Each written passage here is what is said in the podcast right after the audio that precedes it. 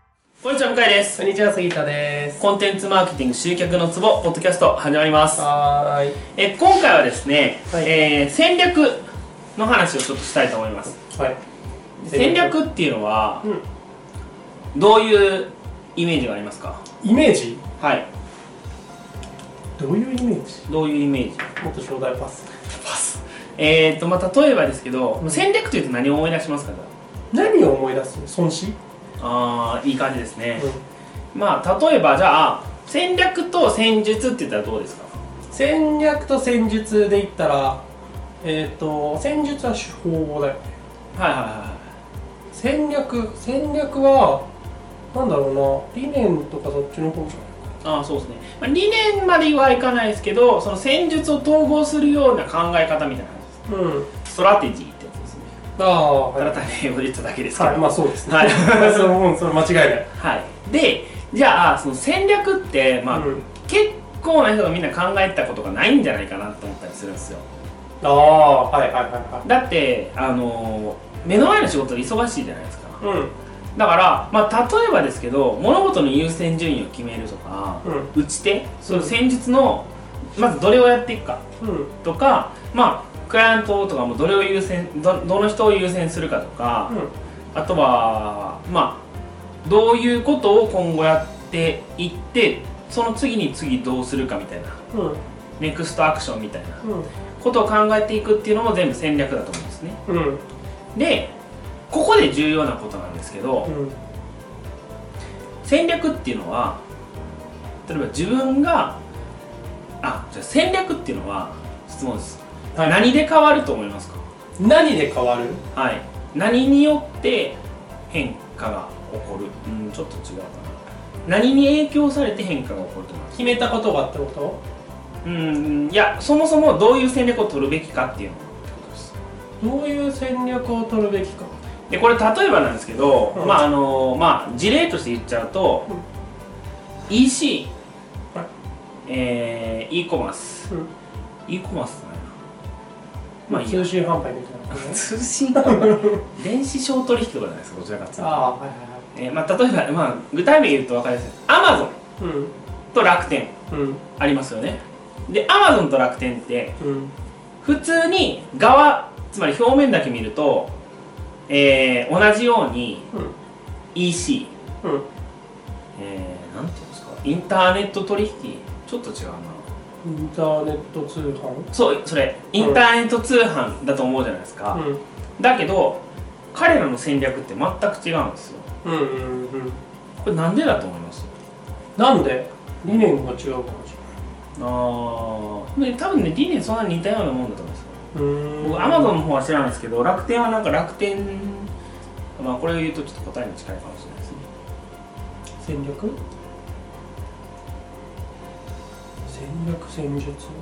はいまあこんなねクイズをしても仕方ないんではい僕の考えですよ、はい言うとあの競合によって変わるってことですあー戦略が戦略がうん競合をどこだと捉えてるかによって戦略っていうのは大幅に変わると思いますうーんなるほど例えばですけど、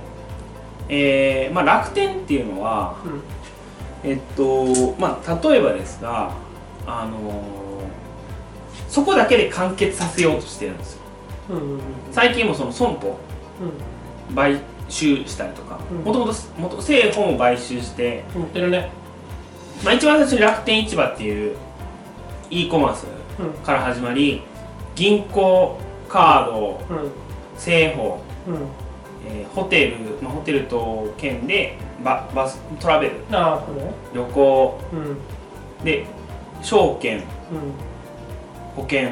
うんうんでも政府と損保、うんあと何があんのやろ今出前系もやってんじゃんあやってますねはいそうだから、あれもポータルまあ、彼らはどこを競合と思ってるかは分かんないですけどうもう一方のアマゾンははっきりと分かるんですよんうん彼らの競合はどこを置いてるかって言ったら、ウォルマートを置いてるんですよねうーんでこれはねあのージェフジョフジェフ・ベゾスうんベゾスの電気、まあ、アマゾンの物語みたいなうんがあるんで、まあ、それ読んでもらったら分かるんですけど、まあ、彼らはでかくなっていく途中であのウォルマートと死ぬほど戦ってるんですよ、うーんまあ、死ぬほそのウォルマートと戦う前に向こうの本屋さんうんなんて名前か忘れましたけどとも戦って潰してたのかなうん圧倒的に差をつけて倒倒したみたいなで次ウォルマートと戦ってるみたいなうんでアマゾンって買い物しますする向井さんは楽天よりアマゾン派なんですよねポイント貯まったとしても、はいアマゾンの方がなんとなくいいかうんダサくないかああで分かるようになってで僕あの MCT オイルってのがあるんですよるうん知ってます MCT わかんオイなルいなんかねこれプレミアムオイルっつってあのーえっとまああれっすわあのシルシリコンバレーのうん「最強の食事」っていう本知ってますかああしてるしてるしてるしてるである中で完全無欠コーヒーっていうのがあるんですようんうんそれどうやって作るかって言ったらコーヒーまあコーヒーでもカビの生えてないコーヒーうんプラス無塩バタうんーとさらに MCT オイルを入れて混ぜろみたいへえなのを書いてあるんですようんでそれです完全無欠なのつまりなんつったかな、まあ、細かいことは覚えてないんですけど、うんまあ、いい油なんですようんで普通のあのフライドチキンをと食べることによって得られる油ではない油うんうんあのーオメガなんとかとか、うんうんそこら辺系ですよねうんうんうんを、まあ、あの取るようにしてんですよね、うんそれが果たして効果があるかはどうかは分かんないです、うんまあ、でもいいと言われてるから取るってだけで,、うんで取る時にあの定期購入便ってあるんですよああるねしてるしてるちょっと安くなるやつねこれがまさに競合を意識してるって話ですうん例えばまあこれ僕もそのアメリカに住んだことがないんで分かんないですけどアメリカってその1週間に1回ぐらいうんかもっと2週間に1回とかなのかうんなあのすごいでかいうんものを買って冷蔵庫にドーンって入れとくみたいなうんうんうん1ガロンみたいな牛乳を買ってで定期購入ってのはまさにそれじゃないですかうん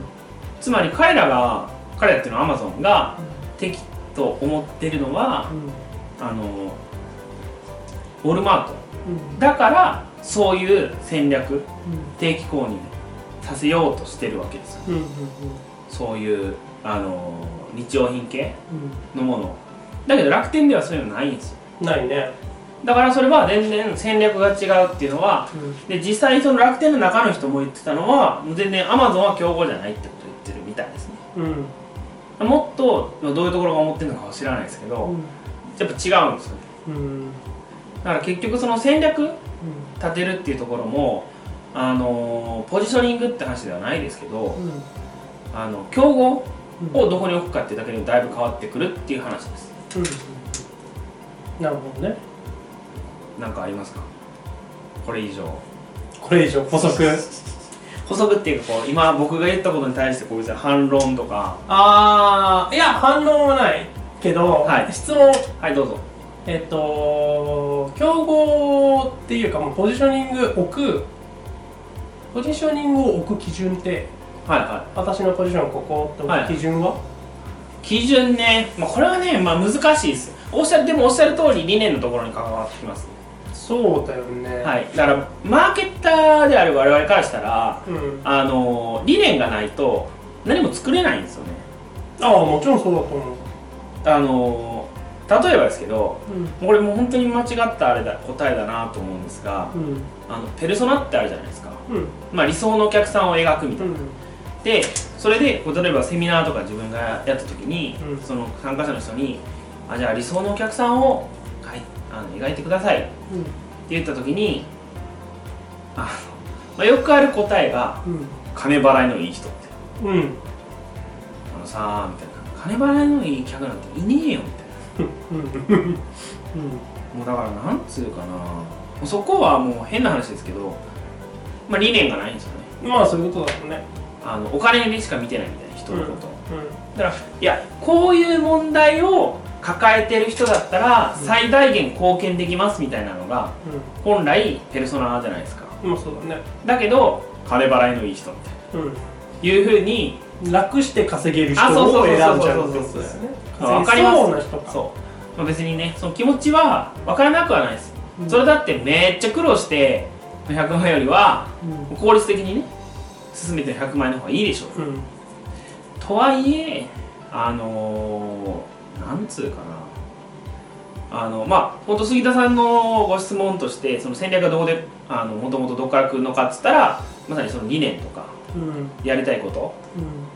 何がやりたいかってことがバシッと決まってうんそこに一気通貫したうんメッセージがないと、うんこっちとしても広告作るにしても作れないですからねうん結局はべだけのうんそうなんだよねだからその結構だからお話しさせてもらう人だったりとかもう上の人だったりとか上司とかいわゆる人はやっぱいいんじゃないか感っていうので突き進む人がやっぱり多いから例えばだからその新しい何かを作りますはじゃあ看板とか店内のデザイン、A あーか B か C か D にしたいで、はいはこうやっぱこれがかっこいいですかねとかでこれがどうかなみたいな話をするけど、そのなんとなく